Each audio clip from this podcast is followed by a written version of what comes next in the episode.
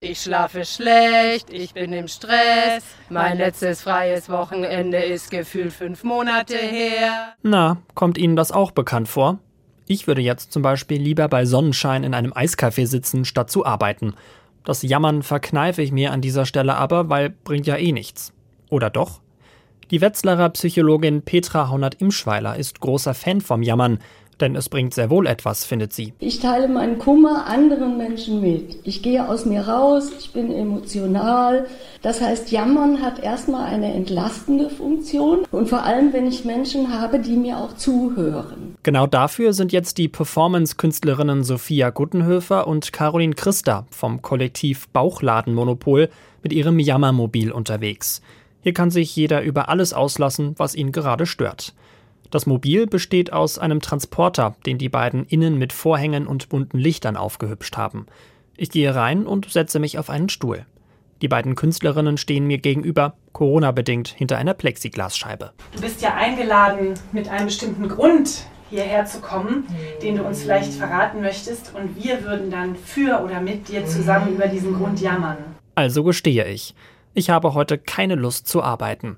Bei der Frustbewältigung wollen die beiden mir helfen. Wir fangen mal an. Oh nö. Oh. Und wenn du magst, kannst du gerne mit einsteigen. Zugegeben, das kostet jetzt ein bisschen Überwindung, aber wenn's hilft.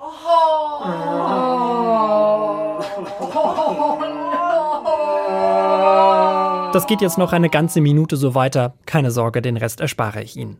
Danach hat das aber tatsächlich eine entspannende Wirkung. Auch Passantin Elisabeth Hönig will das Jammermobil mal ausprobieren. Ne, weil das ist ja so des Deutschen liebstes Kind, das Jammern.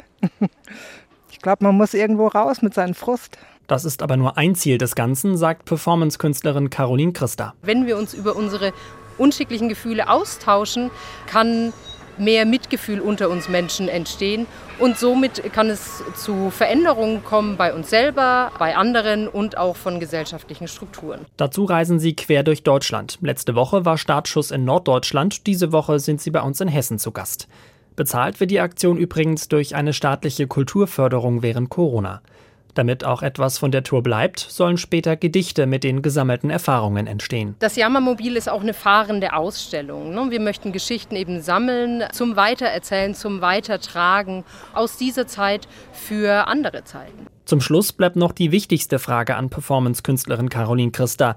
Worüber jammern die Hessen bei Ihnen denn am meisten? Wir als professionalisierte Jammerlappen stehen auch unter Schweigepflicht, denn was im Jammermobil geschieht, bleibt im Jammermobil. Wer es selbst ausprobieren möchte, morgen ist das Jammermobil in Lich, am Donnerstag und Freitag in Darmstadt und am Sonntag in Offenbach.